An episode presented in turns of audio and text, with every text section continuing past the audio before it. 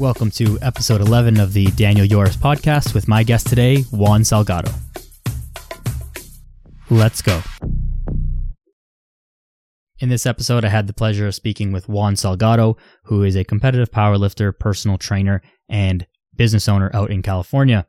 Now, Juan is not someone that I know personally in, in real life. And so this was certainly a first for me in terms of the podcast, but we chatted on the phone and connected a little bit previous to this so that I knew that we would be on the same page about a lot of things. And we have a very similar way of considering fitness and life and how it all ties together. So I was, uh, very confident that we would hit it off really well and have a great chat. And it was a really great chat. It was a lot of fun and I really enjoyed it a couple of the things that we got into was talking about powerlifting and how powerlifting can also be utilized on sort of a less competitive scale to reach your fitness goals in terms of just reaching for something that is positive and adding something to your life, as in adding strength rather than always trying to think about losing body fat or whatever else it is another overarching theme that we both agreed on is that consistency is the key to all of this in life and in business is outlasting the competition and just keep going, keep going, keep going and be authentic as much as you can.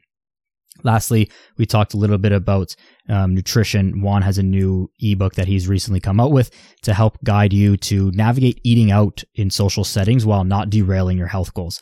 Coming out of COVID, we're all going to want to be seeing our friends and go out for meals and whatnot, but we're also all trying to get back in shape. And so these two things can somewhat be conflicting at times. And I think this is a really great resource that will help you a lot. So give this episode a listen. I had a really great time recording it. It was a lot of fun and I hope to continue to connect with Juan and do this again sometime. But if you have any questions, always feel free to reach out to either of us. And here it is, my conversation with Juan Salgado. Juan, thanks for sitting down with me today, man. I really appreciate your time. Thank you for having me, man. I'm excited to be here. Yeah, it's been a pleasure. This came about a couple weeks ago. We connected um, through Instagram and, you know, just scrolling through your profile and stuff. Uh, we, we didn't previously know each other. We chatted on the phone last week very briefly. And um, I think we have a lot in common. So I'm really excited for this. Dude, yeah, man. I, I, I agree. So I can't wait to get into some good conversations and have some fun. Absolutely. So why don't you why don't we just start off? Um, introduce yourself. Tell me where you're from, kind of what you do, and, and to all the listeners. Yeah, so I am from Santa Ana, California. For those of you who don't know, that's probably about an hour away from Los Angeles. Everybody knows where Los Angeles is from, so you could probably guess. And uh, I am a competitive powerlifter. I am a online coach. I am a personal trainer. I am the CEO of my business called Chosen Ones Training. And pretty much, uh, I I always tell people I'm just like a nerdy kid who got into fitness and got into weights, and uh, who's just trying to still find himself in life. Absolutely. I, I, love that. I think a lot of us get into it for some other reason. And, you know, some of us come from a, like a sports background, played soccer, football, baseball, whatever growing up. And then you just kind of, that dream dies, but then some of us find it in other ways, right? Yeah, I actually, so I used to be really obsessed with basketball. Like that's, that's kind of how I got into fitness. In, uh, when I started playing basketball, a lot of coaches told me that I was like a very skinny kid and, the only way that I could probably make it to like the next level is that I had to build a lot of muscle. So since I obviously couldn't get any taller, I was stuck at five foot six. They said you have to put at least like 30 pounds of muscle on there on your body. And um, I ended up trying to get into the gym. And right in like my senior year, right before the season started, I ended up uh, tearing some ligaments on my ankle. And my basketball career was pretty much done. But I ended up falling in love with the weights. And that ended up becoming like my passion in life.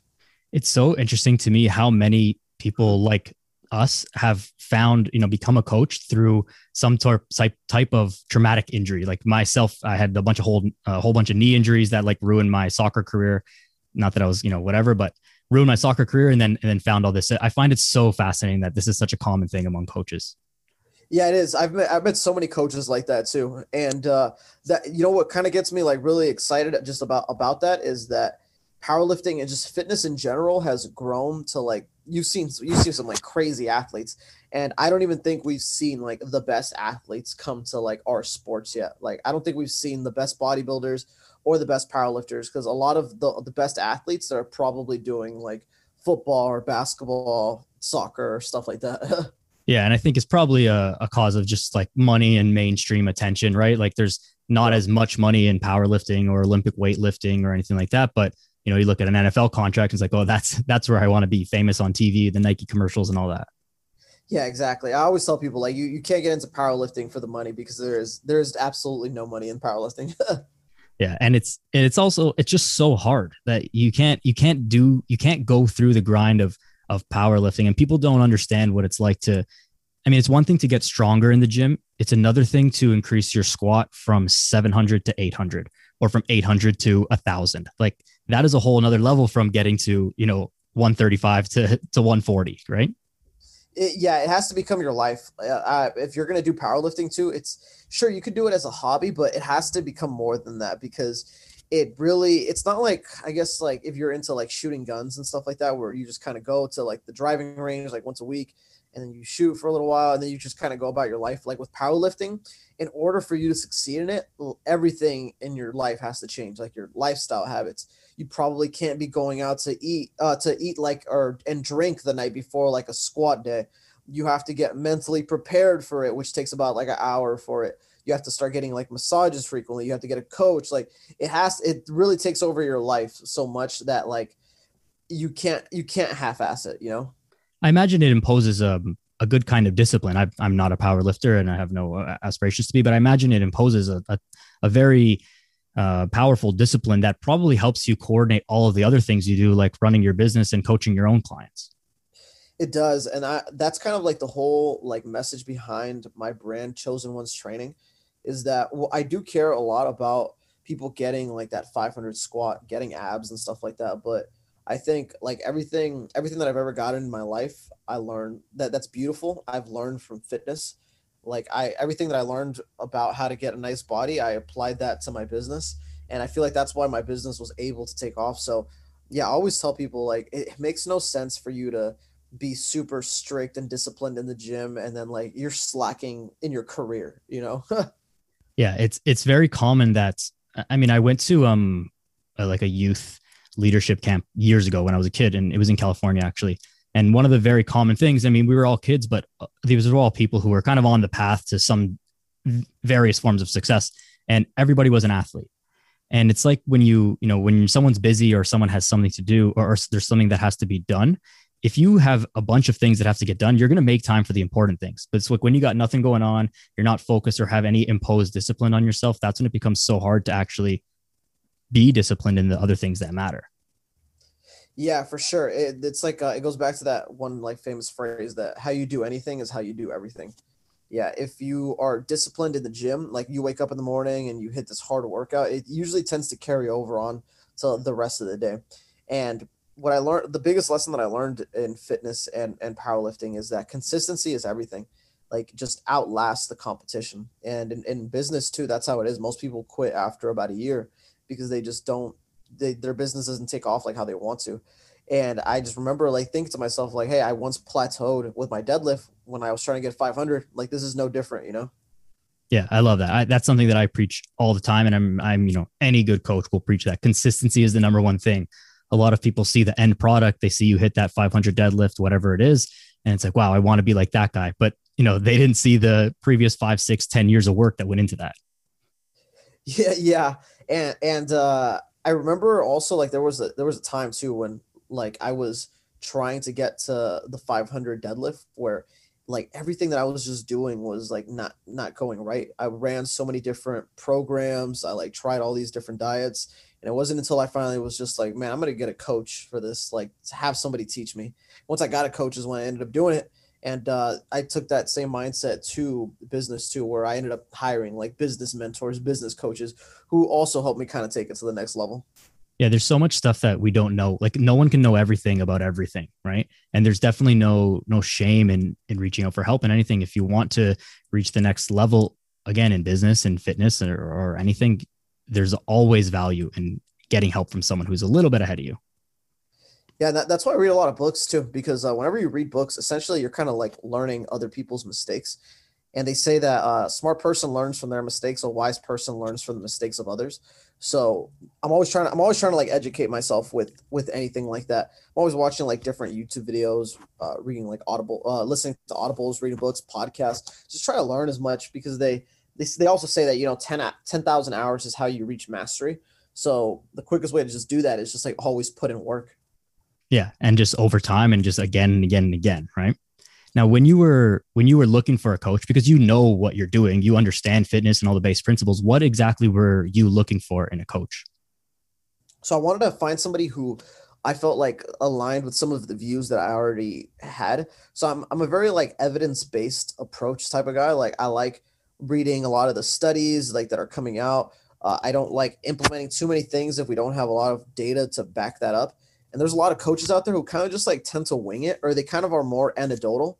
And not to say that anecdotal experience is bad, but I think you need to have the science like base as a like as a, the science as a foundation as a background and then you could start applying your anecdotal stuff. So I wanted a coach who kind of did that, and on top of that, I wanted somebody who's just like who seemed like a good guy too, because there's a lot of other like really like strong guys that I saw like online, but they kind of just seemed like dicks. So I didn't want to I didn't want to work with somebody like that. So yeah, my very first coach that I hired was uh, Bryce Lewis, and um, he really like embodied a lot of those traits that I that I looked for in a coach that I kind of now aspire to be too. Yeah, just because someone is good at something, it doesn't mean that they're a good coach at that thing. And that's not a, you know, a diss on anyone at anything. Like some of the best players in the world in the hockey world, you know, Wayne Gretzky was the one of the greatest hockey players, if the greatest hockey player, and wasn't that great of a coach. And we've seen this across all sports, right? Yeah, Michael Jordan. It, it, Michael Jordan's a perfect example. Like he drafted Kwame Brown, and for those of you who don't know, Kwame Brown is like one of the worst NBA players that ever lived. exactly. Now, I guess taking it back to more um, general population clients, what would you say are some of the things that someone who's not a power lifter just looking to get into fitness and kind of improve their health generally should be looking for when looking for a coach whether that's in person or online now yeah no, number one i would say is that uh, communication style. Make sure that the style of communication that the trainer that you want provides is like is what you're looking for. So what i mean by that is that i've met certain trainers or coaches who they don't give their phone numbers to their clients. Like they uh, they just do email or something like that. And usually those trainers are, are going to be a little cheaper. If like that's okay with you then you go ahead and do that. But i prefer to look for a coach that like i have his phone number. I can text him he'll usually respond like within the day because i've had situations before where like it was like let's say a friday and like my shoulder was bugging me and I wouldn't hear from him until like Monday. And if Monday was a holiday, like I wouldn't hear from him until Tuesday. So that was just like four days of like me freaking out. So I like a coach where I can like reach out to him and like from his phone number and then maybe even like hop on like a phone call at least like once a month. So number one, it, like I said, it's communication style. There's some coaches who also like they'll even allow you to like send them videos and like they'll respond also like like uh, within within the day to like telling you, hey, fix this or fix that the there's a lot of there's a lot of online coaches who I've met that don't do that. But like again, like I said, they're they're a little cheaper. So that's number one thing. Make sure that the communication style works. Number two, I would say is make sure that they have transformed somebody uh, or gotten several people to the results that you want. So if you want to lose 100 pounds, it would make a, very much sense to find a trainer who's also helped a few people lose 100 pounds. If you've never helped anybody like lose 100 pounds it's like a whole different type of style of coaching. So yeah you want to have somebody like that. Another example is, is if like let's say you want to be a record holder in the squat like you would want to see you would want to hire a trainer who's helped somebody get there before. Um and the third thing that I would say, this one's not so important, but if you are a beginner, you probably do want a trainer that's kind of somewhat in your area, like at least dri- driving uh, like range, because you are most likely going to want to develop like a good relationship with that trainer. And if you're if they're within like 20 or 30 minute drive when you could see them at least once a month you'll probably end up developing like a that that good relationship where you can feel comfortable like opening up about things and like you can you know that hey if something's like struggling like something's like going wrong i could go and like meet them up for like a session one-on-one in person. Yeah there's so much that can't be communicated through through online even through video chats or whatever because there, there's something about being in person with someone especially when you're brand new to exercise. It's one thing you know someone who's experienced to give them a cue even through text or through email but to give someone who's brand new a cue to you know push their knee out tuck your elbow back and it's like well i don't know how to do that yeah. so you you as the coach kind of need to be there to almost physically like guide them and use physical touch as a cue to help them with that yeah, exact exactly. And then like some people, for example, like I, I give uh, I give an online training and in person training uh, for my programs that I offer. And I have some people who say like, oh, I can't afford the the in person training, so I'll just do the online. And uh, it helps a lot if they're right there, like within like a thirty minute drive or something like that, where we could at least meet up like one time a month. um, the thing about like my very first online coach that I liked is that he was affordable. Uh, how he was he was only like through email like communication, which I kind of didn't really like, but um, he he was uh every time that he did respond, he would respond in like a very good manner. He would respond with like videos and stuff like that. Like he was very um attentive. Like when he was talking to me in our Zoom calls once a month. The thing that, that I didn't like though was that he was like in a whole different in a whole different like part of the country. He was like five states away from where I was, so I never got to see him in person. And I didn't mind that because I really liked him. Like I really wanted to work with him. Some people sometimes they really like somebody, but they need to be able to see them at least once a month. But what sucks is that they don't live anywhere within like the area that they live in. So yeah, like always just kind of like figure out what you feel like you'll need to progress and then work with them. And then if you don't like it, it's okay. Just like look, do research and find somebody else. Yeah, you're always allowed to get a second opinion, right? And I think a lot of these things, it comes back to I mean, it, it, depends on what you want. So if someone is looking for more technical powerlifting uh, coaching, then you need a coach who's technical at that. And there can be a, if it's for sport, there can be a, a little bit less element of being friends and hand holding. But if you're a regular, you know, regular general population person just trying to like get a little bit fit, it's way more beneficial, I would imagine, to have a coach who's in your area so that you can have that more personal relationship with them because the angle of your of your knee again just keep using this example doesn't matter as much for someone who's not being competitive at at sport yeah and, and then i've even just noticed like my clients who end up sticking around the longest are usually people who we have like just a good relationship like we're friends and stuff it, you usually just end up opening up to people like that a lot better. Like for example, if let's say you're going through some like troubles like financially or something like that, and you probably need somebody to like talk to. I've noticed that p- the clients that I wasn't close to, they would just like ghost me and they would like stop messaging me. But the clients who like were kind of going through like some issues, they could open up to me about it. They wouldn't feel like bad. And I would just tell them, hey, okay, we could start back up like next week or something like that once you do get your uh, finances in, in order. But other people, like they sometimes feel embarrassed to say that. So they ghost you. And then then they feel embarrassed the fact that they did ghost you so they just like never end up reaching back out to you again.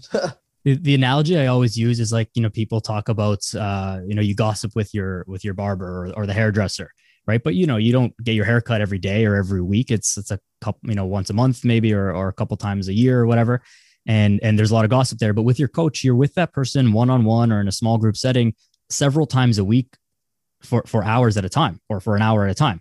And so you know this relationship there's not that many people in our life who we spend one-on-one time with several hours a week.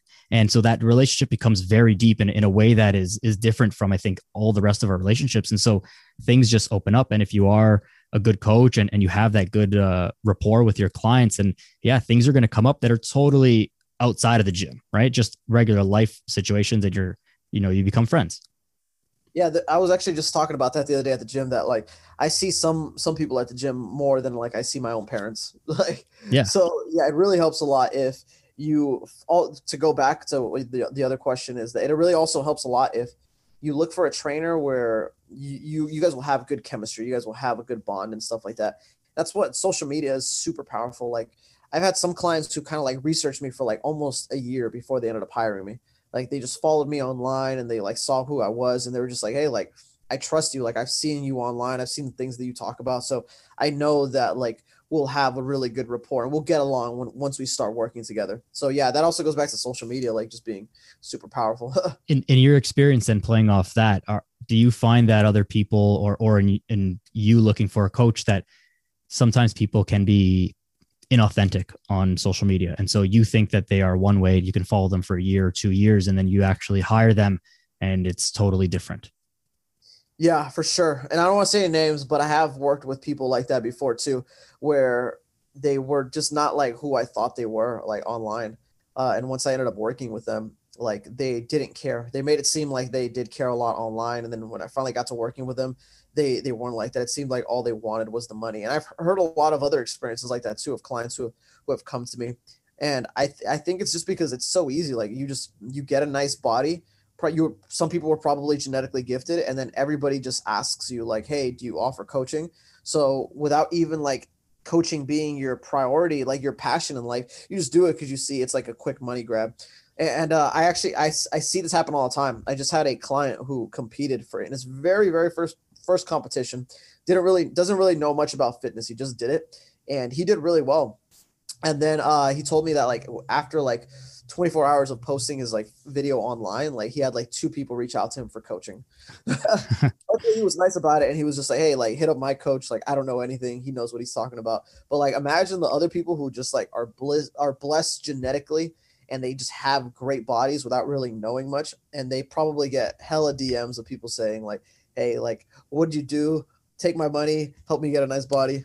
yeah, it's crazy. It's definitely it's definitely a problem in this industry and I don't know what the solution is. I guess it's the barrier to entry in terms of certification and whatnot is is quite low. But I feel like, you know, the, the, the cream always rises to the top, right? The good coaches will always be there. There will always be a demand for good coaches. Maybe someone's first coach will just be that, you know, good looking guy or girl online who doesn't really know much. You hire that person. It's people are not dumb. You realize very quickly that they don't know what they're talking about. And then you'll find a good coach after that. Yeah. And I have a good story for that too. So when I first got my very first personal training job, I was the youngest person at my gym and I have a baby face. Like I'm 27 years old, but I look like I'm 18. So, and my very first personal training job, I was 19. So I look like I was 15. And I actually had a, a hard time try, trying to find a personal training job. Like nobody wanted to hire me because they were just like, who's going to want to have you as your personal trainer when you look like a kid, you know? And on top of that, like I was coaching powerlifting. I wanted to coach powerlifting, and it's hard to coach powerlifting at a commercial gym. And at this time, like barely anybody was into powerlifting. I pretty much I had all the cards stacked against me to like say like you won't I wouldn't be a good personal trainer.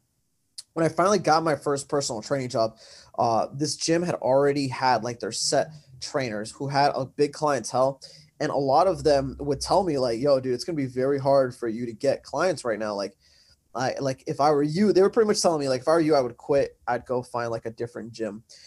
And I from I didn't quit because like I saw from their personal training styles like they just wouldn't last. Like I could tell that they didn't care. They were like the type of trainers who were like on their phone, who were sitting down while they were like working with their clients. They were giving people like cookie cutter programs and stuff.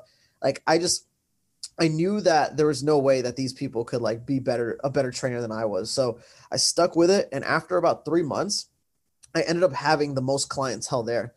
And after about like 6 months I started seeing like some of their clients were like coming up to me and saying like hey dude like I see like how you are and the relationships that you have with your clients like I want to work with you cuz like this guy over here is like he hasn't updated my program in like two months and like he's never even asked me about like my diet he hasn't done my measurements like you're right. The cream does rise to the top. Eventually, like a lot of those bad trainers, like they will be found out.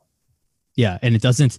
It's very obvious, even for people who don't understand fitness on a you know scientific level, so to speak. Right? It's because at the end of the day, another thing that I, I always kind of say is like we're we're in the people business. Like fitness is what we deliver, but really we're in the people relationship business, and that's what we do. When once someone likes you and you can connect with them as a as a human, then then the fitness stuff comes easily after that. Yeah, yeah, for sure. Yeah, you in order to be successful as a personal trainer, your main priority has to be to just care because I've even I've even seen like trainers who don't have like a scientific background like they probably didn't have great certifications, they're not that in good shape, but they just care so much about their clients and they end up doing very well and people feel that for sure and it, and I think there has to be an element of that from the client as well like there has to be the ability to get buy-in and that comes from someone who really cares. If you can tell that someone really cares then you know at the end of the day the client has to do the work. You can't do the squats for them. You can't deadlift for them. You can't you know eat healthy for them. But if they don't believe fully in what it is that you're teaching then they're they'll never do the work and they'll never get results and it just doesn't help anybody. Yep yep agreed. Who do you work with now mostly? Is it mainly powerlifting clients or are you kind of uh, mixed all over the place I would say it's about 50 50. 50% of the people come to me for powerlifting, 50% of the people are just in it for weight loss. But I would say that it's like, it, it looks like it's starting to shift for me. I would say, like, like, uh, I could see it definitely like changing and being more 70% powerlifting, 30% like weight loss general population. Cause I personal train at a powerlifting gym and dude, this gym is so super intense. It's super dope. Like, environments, the environment is awesome. I've had a lot of clients who just come to me saying like, "Hey, I just want to lose shape for the summer." and then they're here at this gym and they end up wanting to like just be a part of it. Like everybody there is preparing for a powerlifting meet. Everybody there is like trying to get their numbers up and it just kind of like rubs off on everybody. So yeah, 50-50 right now, but um it's slowly transitioning. Yeah, it's like that um environmental exposure kind of thing. I think that that's so valuable and something that we've been missing so much with all the closures and stuff. Like here in Toronto, everything's still closed and it doesn't look like it's opening anytime soon. So that's something that we're for sure missing a lot. Um, but I'm sure that a lot of your or, or several of your clients they come in as a general population and then they kind of maybe they don't take powerlifting super seriously, but they would call themselves like an amateur powerlifter just being in that environment. Yeah, I ha- so I have a client named Brianna Armenta. Uh, when she first came to me, she just wanted to get like in better shape then after that, um, she started getting a little bit like more confident in herself. We started like going a little bit heavier. She wasn't interested in powerlifting, but she just wanted to like get stronger. And uh, her bench started taking off. She she reached like a hundred pound bench press. Then she said, "Hey, I think I want to do like a competition for fun." And as we were training for a powerlifting competition, her bench started skyrocketing. And we noticed that she, after her very first competition, we realized she was only like three pounds away from like the California state record bench press. Wow. And then after that, when she realized that, she just like switched it into another gear and she was uh like just going really hard in the gym.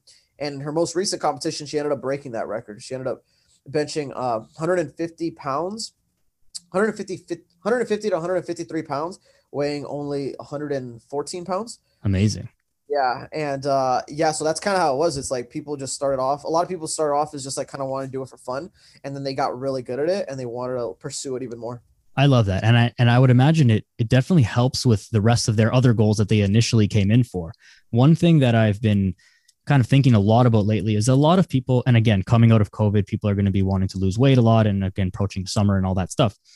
People want to lose weight, and it kind of comes from a place of negativity, like you're trying to lose something and I find that the constant barrage of I need to lose weight, I need to lose weight, I need to lose weight becomes very daunting on people. And then this is where the burnout comes in. And oh, I'm I've been trying this for so long and it's not working. But when we find that we switch the mindset to getting stronger, and you can call it powerlifting or you can call it just, you know, increasing your numbers kind of across the board in the gym, then all the other stuff is going to fall into place anyways. But because you come into the gym kind of reinvigorated with this energy to improve at something and to aim at something, then everything else just tends to fall into place and and all the and all the goals are reached through sort of the opposite means.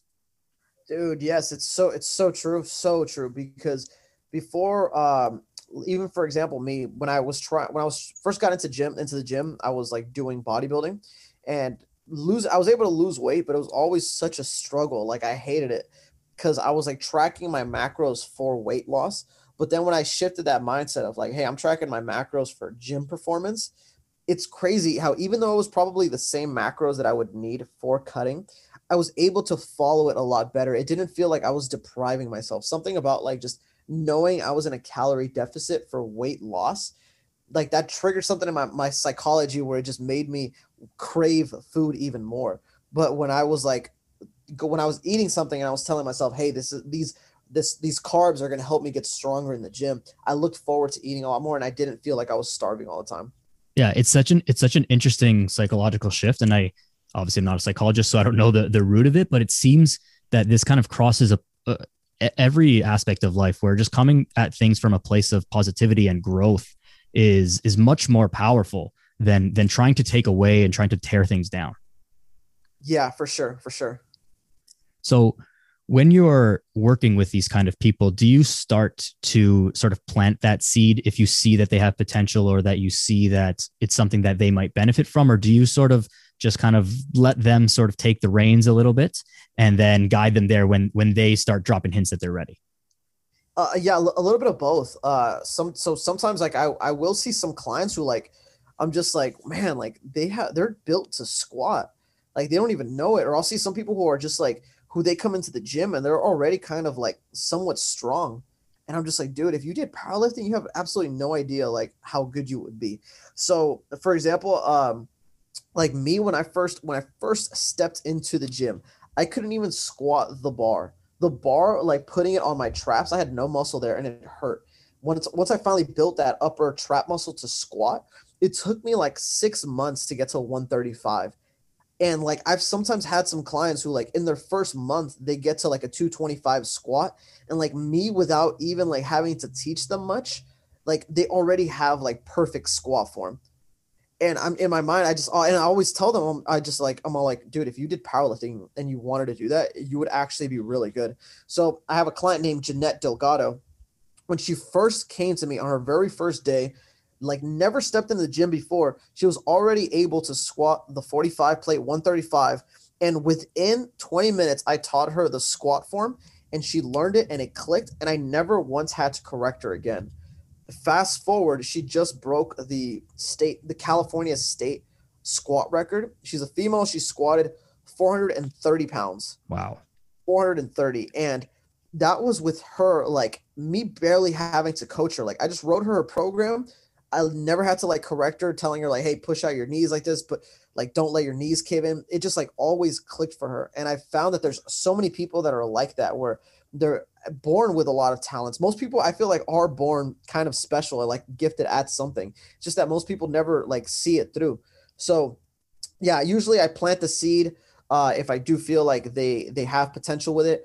Uh, a lot of other times, it's just that they start feeling more confident in themselves and they reach their weight loss goals. And then it's like the feeling of, oh, what do I do now? Like, I lost 30 pounds. What's the next step for me? How do I stay motivated in the gym? And then that's when I go, why not do a powerlifting meet? yeah, it's something to aim at. I had this one client and he was a great guy, had never really worked out and, and was dealing with a lot of, um, you know, personal stuff going on and started coming to the gym. He made a hell of a lot of progress, not physically gifted in, in, in any way, and we got up to a point where he was able to squat um, it was something like something like 115 something like that. And and you know the, our, our time kind of ended. And he said to me I, i'll never forget this. He said this is the strongest that i've ever been. What do we do now? And it really like it caught me off guard because i was like well like what do you mean? Like you just keep getting stronger. Like this doesn't we don't just we didn't do all this work over the past whatever months and it's just done. Like there's got to be some some progression. But for someone who's not from the fitness world, so to speak, like like you and I, it can be it can be challenging to understand. Like, well, where do I take this, and how do I make this last for the for the rest of my life? Yeah, for sure. I would say that that's like the uh, the most common like struggle that I've seen with uh, a lot of people who who I end up working with, and like why they quit. A lot of times it's because of that. It's like they reach their goals and they don't really know what to do and even after people reach a powerlifting meet they still go through what's called the the post meet blues where like and everybody kind of goes through this especially olympic lifters. This actually first got studied in olympic lifters or olympic athletes because you know they train four years for this one moment and then after that it's gone and then they go through like depression because they don't know what to do with their lives. As powerlifters we kind of go through that and i see that a lot of people as like just fitness people they go through that. Like like people who are into weight loss I've had so many clients who tell me like, "Yo, I want to get to like a 28 inch waist," and they get to a 28 inch waist, and they're just like, "Oh wow, like I'm here, but like it doesn't feel like I'm here. Like it doesn't feel like how I thought I wanted it to." And I think that's because people they attach their happiness to the results when the true happiness comes in the process of it, like the lifestyle of it, like the day in and day out, like grind. I love that. And there's always got to be that next thing, right? I mean, it, it's so true in, in all aspects of life as well. It's like you, you, we all think that we want that thing. And then when you get it, it's great. You celebrate for the moment, you know, you get shredded, you post that one picture on Instagram, you get a bunch of likes and like, and then what? No, you still gotta like, you, you still gotta live the rest of your life. There's still things that have to be done. And so always having that sort of next goal is, is extremely important.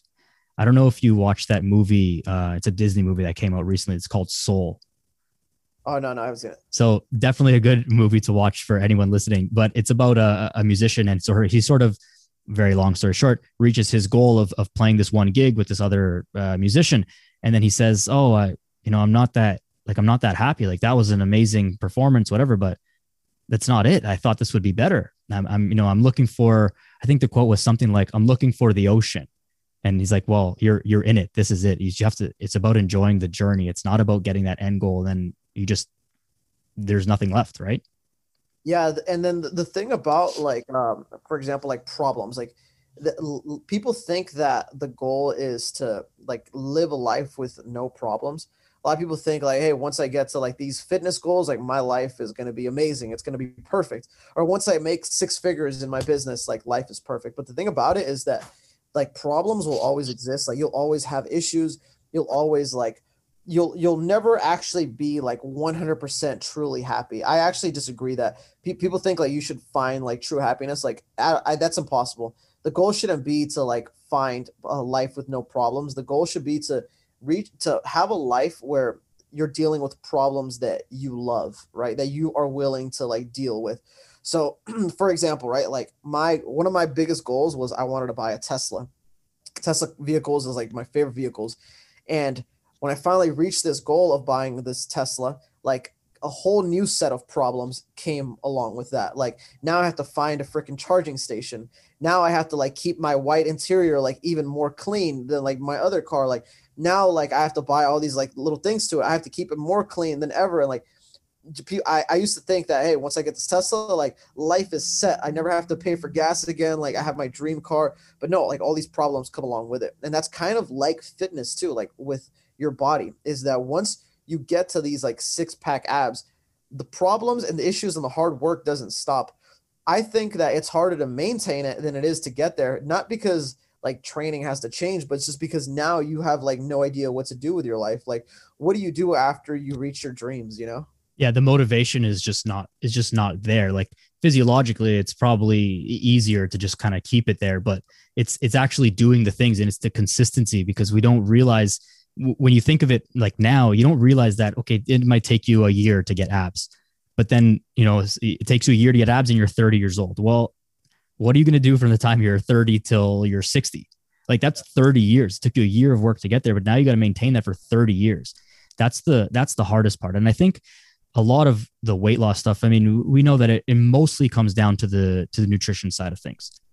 People get very excited about the workouts that they're doing and, and, and all these kind of stuff and they think, oh, I'm working out a couple times a week. Why am I not losing weight? And but you're not being consistent with your nutrition, and it's harder because you have to eat more often. It's every day. It's several times a day rather than your workout where you just show up and your coach has programmed it for you. You just got to go through the motions, right? Yeah, for sure. Yeah, nutri- nutrition I would say is the the hardest like part for people to get into, just because eh, social life is going to be like your hardest thing. Like it's easy to just go to the, take take an hour out of your day to go to the gym but then those other 23 hours you're like dealing with your parents cooking like this food. You're dealing with like your girlfriend who wants to go out to eat. You're dealing with your friends who want to go out to eat on the weekends.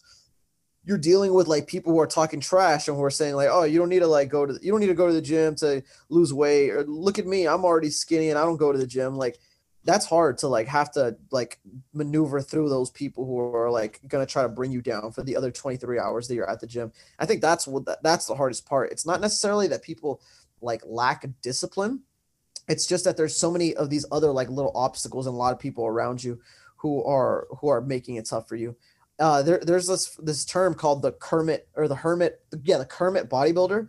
Like the bodybuilder who literally just like sh- like like uh runs away from life just stays like in his apartment all day never goes out doesn't see anybody and just like diets. And that's what a lot of bodybuilders do. Like they when they prepare for like a bodybuilding show they'll they won't hang out with their friends they won't see their family they won't go out they just stay inside eating all their meals and just the only time they'll ever go out is to get their workout in and that's it. Because and it sucks it's not that's i'm not saying that that's the life you should live but that is like the one of the quickest way to get results. Yeah that's definitely the difference between like uh, high performance being the best at that thing and and living a regular life. If you're trying to you know win a bodybuilding show yeah there's that's a huge sacrifice that you probably have to make to avoid all of those other crazy uh, temptations. But for most of us we're not trying to get to you know 3% body fat and and look huge on stage. So it's not it's obviously not necessary but finding that balance is certainly still a challenge yeah, yeah, for sure. And any any sport, any activity, any hobby that you get into, if you really get into it, like there's gonna be some type of sacrifice. Like let's like let's say for example, you were you wanted to get into like arts and crafts. Like every time that you have to uh like uh draw a new painting you have to go buy like a new canvas. You have to get new brushes all the time. Like your your hands are probably going to start to cramp from like all the drawing and stuff like that. Like if you were if you were to get into bodybuilding you would have to like not go out for like six months to to and not drink. You have to stay on your diet.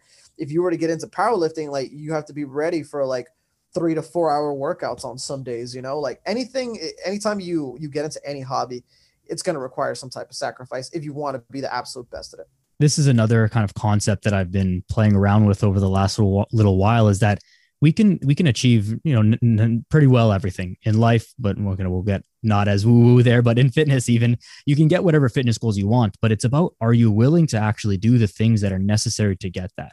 It's easy to see that picture on instagram or on a magazine of that that guy or girl with chiseled abs but do you know the things that they did to get that? If you do are you willing to do those things? If not then that by default cannot be your goal because you you won't get there. Yeah man it's it's just like running a business. Like a lot of people think like oh you you have a business and then all of a sudden like you're working less hours and like you're on this yacht and you're just like re- reading books all day. Like you, if you want to build, build a business you better be ready to work like 100 hour weeks. That's like the only way that it'll it'll get taken off. And if you if you don't see yourself working 100 hour weeks and like not going out on vacations for the first two years of your business then like then good you're you're fit for this lifestyle. You're you're on you'll be a great entrepreneur. It's if you don't see yourself going if you don't see yourself uh going on like a low carb diet for like six weeks to reach your abs then like you probably won't ever get abs you know? Like you just have to you have to you're like you said you have to see what you're willing to sacrifice and then that's how you'll know if you're able to get there one one question that i get a lot from clients is and you know more very new clients is like, oh, when does it get easier? When I see you do it, when you demonstrate such and such exercise, it looks so easy. How do you how do you answer that question?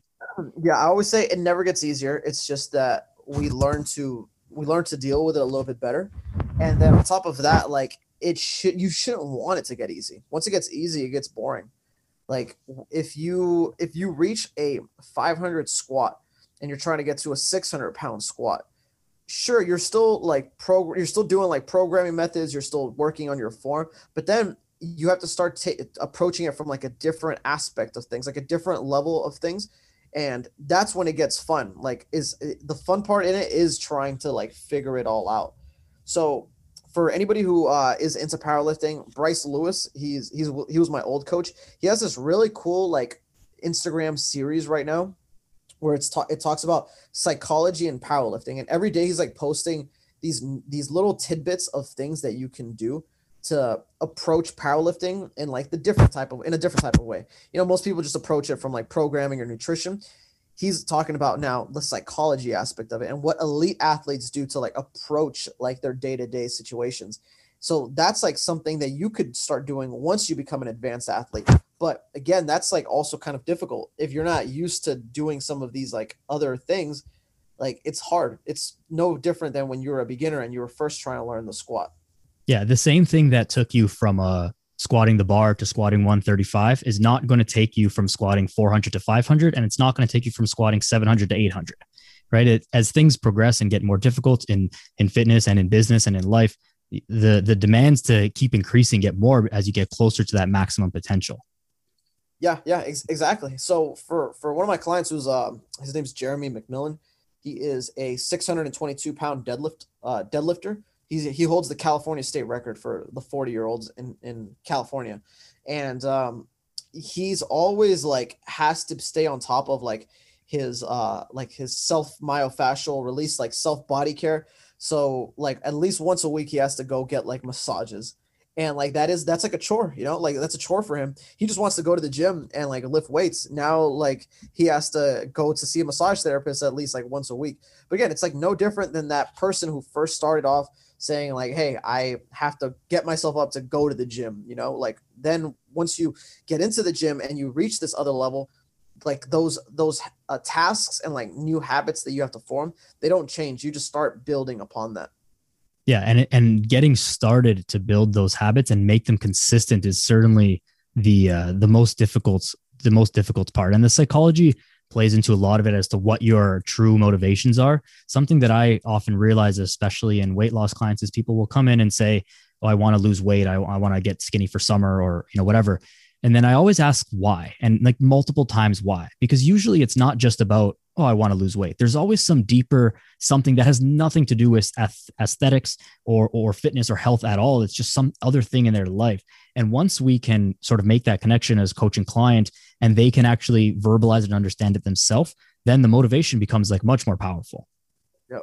Yep. Yep. Yeah, dude, for sure. And what I've what I've learned is that uh that the deeper reason, like the why on like why people like want to get in shape is like seriously, it's because most people just want to be loved. Most people just want to like have some type of attention. Like sure, we a lot of us do get into the gym because like we want to get more girls, right? Like we want somebody to be attracted to us. And sure, eventually we end up we end up loving it and it ends up becoming like a hobby in itself. But at the end of the day, like we we also we're human and we love like hearing somebody say like, "Hey, you're strong." Like so you're you have a nice body like right? Like we're increasing our value as a person. And then when you increase your value you end up attracting like-minded individuals who are also trying to get to like higher heights you know? Like if you're somebody who doesn't go to the gym and all you do is sit around like like doing drugs and eating a lot of food right? Like that's the type of people you're going to attract. And then you're not going to really end up getting anywhere. But if all of a sudden you say hey i want to get abs. I want to uh, get a business. I want to live a happier life i eventually want to travel and like you start attracting people like that you're to get to those goals so ultimately i think that's why most people like want to get into the gym they want to become better people and they want to attract overall better people and yeah they just want to like you know feel good about themselves yeah, and it and it always has to make you feel good about you. Like that external validation from someone else, it only goes so far. And I think that a lot of people, you know, like you said, we go to the gym to sort of look good to impress a guy or girl, whatever. And then, you know, you start to attract that attention and it feels good, but you know, you might get that body that you've always dreamed of.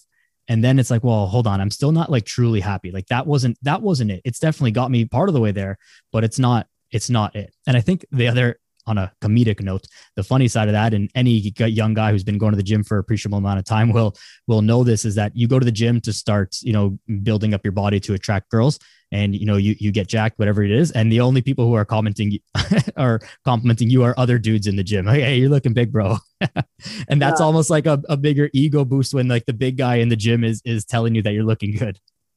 Yeah, for sure. I I've I've had more experiences like that where it's like a dude complimenting you than like a girl and stuff like that. And that's just because that's just how it is. Like girls aren't gonna like most girls aren't gonna like comment on your Instagram saying like, "Hey, nice abs." They'll tell you like in in person and stuff like that, right?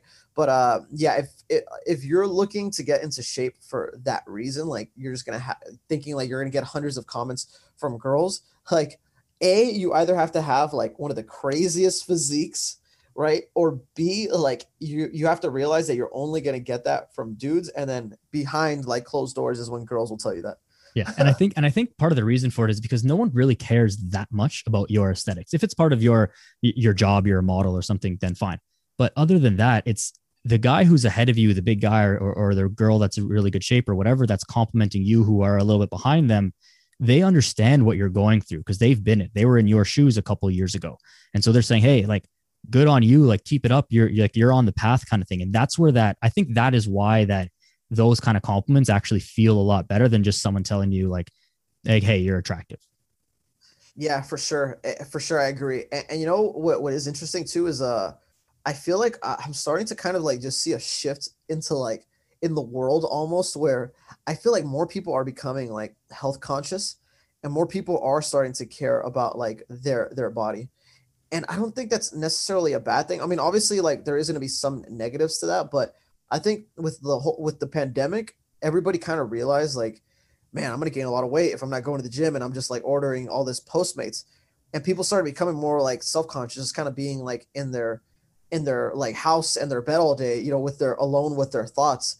So post pandemic, I saw like a huge influx in clients because people were just like all, all everybody was just like super concerned with like losing all their weight as opposed to before like i'd get that huge influx of, of like clients in like january. Now it's like march april may june july it's like ever ever since the pandemic because a lot of people started like worrying more about their body. For sure. I think a lot of people uh, realize that their health has to be within their own control and they have to take ownership of that and and for better or worse have experienced negative uh, health implications over the past year. And we haven't seen that that bump yet in Toronto, just because again things are still shut down. Um, but but we did see when we were open a little bit in the summer where people want to get back into it. And one thing that I did want to speak to you about a little bit is getting back out into the world. So you know things are going to open up. We're all going to want to go see each other socially again, but we're also trying to get back into shape. So you came out with an ebook recently about helping people to eat out and still maintain their health goals or, or reach their health goals. So talk to me a little bit about that and how you kind of marry those two things because having that social life and seeing people again post pandemic is very important, but not at the sacrifice uh, of your health. yeah. So the biggest obstacle that you're going to come across in your weight loss journey and your fitness journey is your social life, right? Like I said earlier, it's easy to go to the gym for one hour a day, but those other 23 hours, you're going to come across a lot of friends and family members who are trying to go out and have fun, right? And you're human too. You're gonna want to go out and experience experience life. You're gonna want to travel. You're gonna want to go like bar hopping. You're you're gonna want to go try out those cool Instagram food foodie places, right? And you a lot of people want to figure out like how do how do I have that balance? How do I lose weight and still enjoy all of those things? So in in this book, I talk about how you can pretty much do do both of them the way to do that is you have to figure out what is your caloric intake that you need to maintain your weight. Then, if you're trying to lose weight, we have to work backwards. We have to think like, hey, how much weight do you want to lose a week? Right. And if you want to lose the minimum amount, that's which is like about a pound a week, that's what's going to allow you to kind of be able to still go out to these places. If you wanted to lose about three pounds a week, you probably won't be able to go out as much and as frequently, right? Then when you do go to these places, you have to choose the right meals. Just because you like let's say have 1800 calories to play with that doesn't mean that you can blow those 1800 calories on like burger and fries. You still have to hit a set macronutrient target of protein carbs and fats. So i talk to people in this book about how they can go to these restaurants make the right food choices and ultimately like accept the fact that the reason why you want to go out to a lot of these places isn't because you want to necessarily try the food it's because you want to be in the presence of like your family and your loved ones, right? Like you really are there just there to like hang out, like have something to do. Whenever you look back on like a lot of your memories, you're not going to necessarily look back and think, oh man, like that was some really cool tater tots. I tried that one time. Like, no, you're going to look back and say, oh man, like I had such a good time that night with my friends. We had great conversations. We really got to know each other well. Like we met other people. Like, so when you really think about it, like the food isn't really the most important part unless you're in Chicago and you're trying their pizza because Chicago pizza is the best. I haven't uh, I haven't had it, but I've I've been to Italy a couple times, so I will contest that. But right. but um, no, I totally agree with you, man. I mean, a, a lot of the and again, this is all highlighted by by COVID. Uh, again, for better or worse, you know, we have uh, Uber Eats and whatever millions of delivery services, so you can still get all that junky food in your home. But it's not fun when you're just eating a, a burger and fries by yourself like it's it's fun when you go when you go with your buddies or you're with your friends for for um any type of meal to experience that together. And the food is just something you're doing. The the unfortunate part is that it does take away or it can take away if you're doing it with your eyes closed from your nutritional and fitness goals. Yeah yeah exactly man. Like when you so when you go out to these places and stuff like that like let's say if your friends want to go out to like get some wings and stuff right? Like wings are carb or it's a little bit of carbs, mostly protein and fats. So what you do then is you just like take away earlier on in the in the day like some proteins and fats. Then when you go there, just have some like water and stuff like that, and then you're gonna be fine. Like you like everything everything is still you're still gonna go out there and you're gonna have fun. And you're gonna be with your friends, like having good conversations, and then you'll realize, like, oh wow, this is actually not that hard. You don't have to like go and pig out and binge every time you go out to like a restaurant. Yeah, and it doesn't it doesn't have to be like overwhelmingly complicated. There is like a little bit of a sacrifice that you have to make cuz yeah, if you want to go and have that meal of wings and whatever, then you've got to adjust your eating in the rest of the day or the day before, or the day after, whatever to maintain that deficit. And that's the sacrifice again that someone's just you have to be willing to make that. You can't be not willing to make the sacrifice and and want the end result of it. Yeah, yeah, exactly. Uh, it's funny. I, I always sometimes go out with a lot of my friends and like we'll we'll order something and then they'll be like full. They'll be like, "Oh man, like I cannot eat anything more, but we gotta have dessert." Hmm. and I'm all like, "No, like we don't have to have dessert. Like why? We already feel good." And then they're just like, "Yeah, you're right." like sometimes people just eat just to like eat. Like it's yeah. not you're, you're not even hungry. You just want to like you just want to do it just to like have something to do. And yeah, once you kind of like realize that and like you say it out loud, you're just like, "Oh, yeah, I guess you're right. yeah, it doesn't have to be overly complicated. And I think one thing, just to clarify here, in case anybody misinterprets this, is that w- what you're not saying is that you should go out and eat wings every day or or go out and eat junk food every day.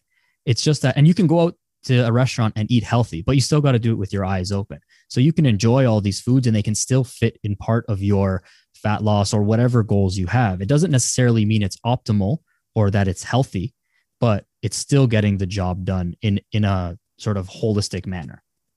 Yeah, so I go about following the uh, 80-20 rule where it's like 80% of the time you're going to be eating healthy, 20% of the time you can go out and like get something something to eat but i i always recommend to my clients like once i teach them these like methods of like how to track your macros and stuff like that and how to fit in junk food in there i always tell them like only use it like when like necessary. Only go out to eat like if it's for a reason you know? Like don't go out to eat because it's like your brother's dog's birthday you know? Like don't blow your macros on that. But if it's like let's say your wife's like and or you and your wife's anniversary like that's a okay reason to like go out to like this place and try to fit macros in. Like make sure that if you're going out it's for a good reason. Otherwise like just stay on your like actual diet that you follow year round of like healthy like minimally processed like i guess organic foods and stuff.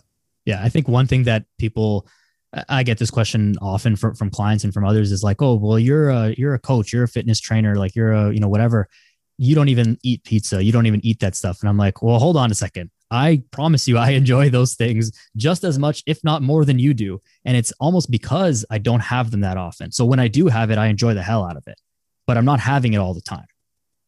Yeah. It's like, um, I, I had somebody once tell me this that I'm in shape because I'm a trainer, but I told them, no, I am a trainer because, or how, how does that phrase go? P- pretty much basically saying that like pe- people think that just because we're trainers, like we're in shape, but no, we were able to become trainers because we did that work. You know what I mean? People think that, oh, like we're trainers, so all of a sudden it just comes easy to us. But no, it's like that we we put in that work and we went through all those things and we were able to get successful. So that's how we're able to start teaching it to, to everybody else. Like, but the hard work that we put in and the, the hard work that we experience, it's no different than like the pain that you feel I crave pizza just like anybody else. And like when my stomach grumbles, it hurts just like anybody else's.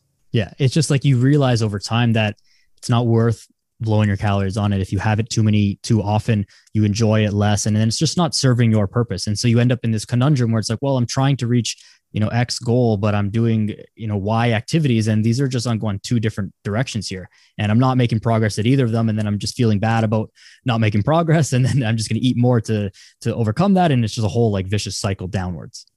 Yeah yeah that's funny exactly. Yeah it's funny man. It's um it's an interesting it's a really interesting thing but i think that that ebook will really help people navigating. I know that um, in Toronto, again, things are starting to open up, and, and elsewhere in the US, things are much more open than they are now as people are coming out of this. And it will be a really important resource for people to to utilize to get control of all this stuff. Yeah, man, for sure. That that's why I made it too, because like I I realized that as much as I love like fitness and like getting a nice body, like I don't want to miss out on life. I still want to make a lot of friends. I still want to go out to places, but fitness is like really, really important for me too. So like I don't want to be like that bodybuilder who is like super jacked and buff, but like they've never even like gone outside of their city, you know? So yeah. I feel like once you realize that you can have both of those things, you can have a life and you can have like a good body, like that's the ultimate like key to happiness, you know? Like now you're going to look good, you're going to feel good and you're going to be able to like experience all of these memories and you're gonna have a cool photo. You're gonna be able to sit by that beach and show off your abs. Like, what else can you want? yeah, I think that's I think that's such like a beautiful thing for people to realize, and and you can people will hear this and they'll say, oh yeah, yeah, Juan and, and Daniel said that, great, but you have to realize this for yourself. Like you can you've heard this before. This is not brand new words that you're hearing, but you have to realize this for yourself and come to this realization by just doing the work. Yeah, man, that's all it is. Just get in there, outlast the competition. You know, just don't don't even think about it too much. Just like go in the gym, and even when you don't feel like going, as long as you went in there and you did something, like it's better than not doing anything. Yeah, I love it, man. I love it, and I think that's a great place to end this. I don't want to take up too much of your time. Why don't you tell us where where can people find the ebook first of all, and I'll put the links and whatever in the in the notes of this. But where can people find it?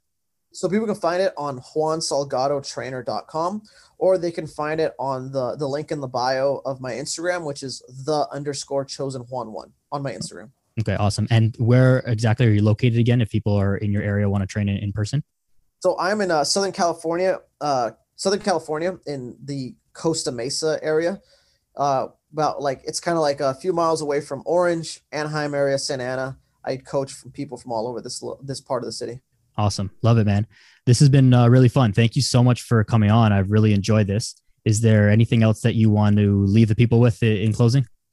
Yeah, I just want to tell everybody that man, keep listening to this podcast because this podcast is freaking awesome. I had a lot of fun. You got a good thing going, man. And I think your podcast is going to be really successful. Much appreciated, brother. I, I really appreciate that. We're, we're doing the work and step by step we'll get there. Consistency and outlasting, right? Sure. Hell yeah. All right. Take care, Juan. Bye, everybody. Thank you so much. Well, that was just fantastic. I, one of the things that always happens with these podcasts is I think that they're super helpful and have so much value, but on a personal, individual level, I have this huge boost of energy or I don't even know what to call it, but it just fires me up having these amazing conversations with like-minded people. And even if they weren't like-minded, but having these really great conversations really kind of, it just fires me up and makes me feel so good. And so like, yes, my, my brain is sort of tired after focusing and like being on, so to speak, for an extended period of time. But really my energy is just boosted so much. And I think that there's so much value in these conversations. So I'm having so much fun doing this, even though uh, I was a little bit, not worried, but maybe apprehensive or, or just a little bit concerned because Juan is not someone I know. So I was like, oh, well, what if we get stuck? And then I realized, no, I can keep talking for forever as I keep rambling for forever just to do this little outro. And, you know, coaches can keep talking for forever. And when there's good stuff to talk about, you never run out of useful information to deliver. So I had a really great time. Thank you so much, as always, for your time and attention. It is greatly appreciated. I will put all of Juan's contact info in the show notes of this as he mentioned it um, briefly just in closing there. And if you're not following me on Instagram as well, that's definitely a great place to connect with me. At Daniel Yoris is my Instagram handle. Feel free to reach out to me with any questions or help you may need.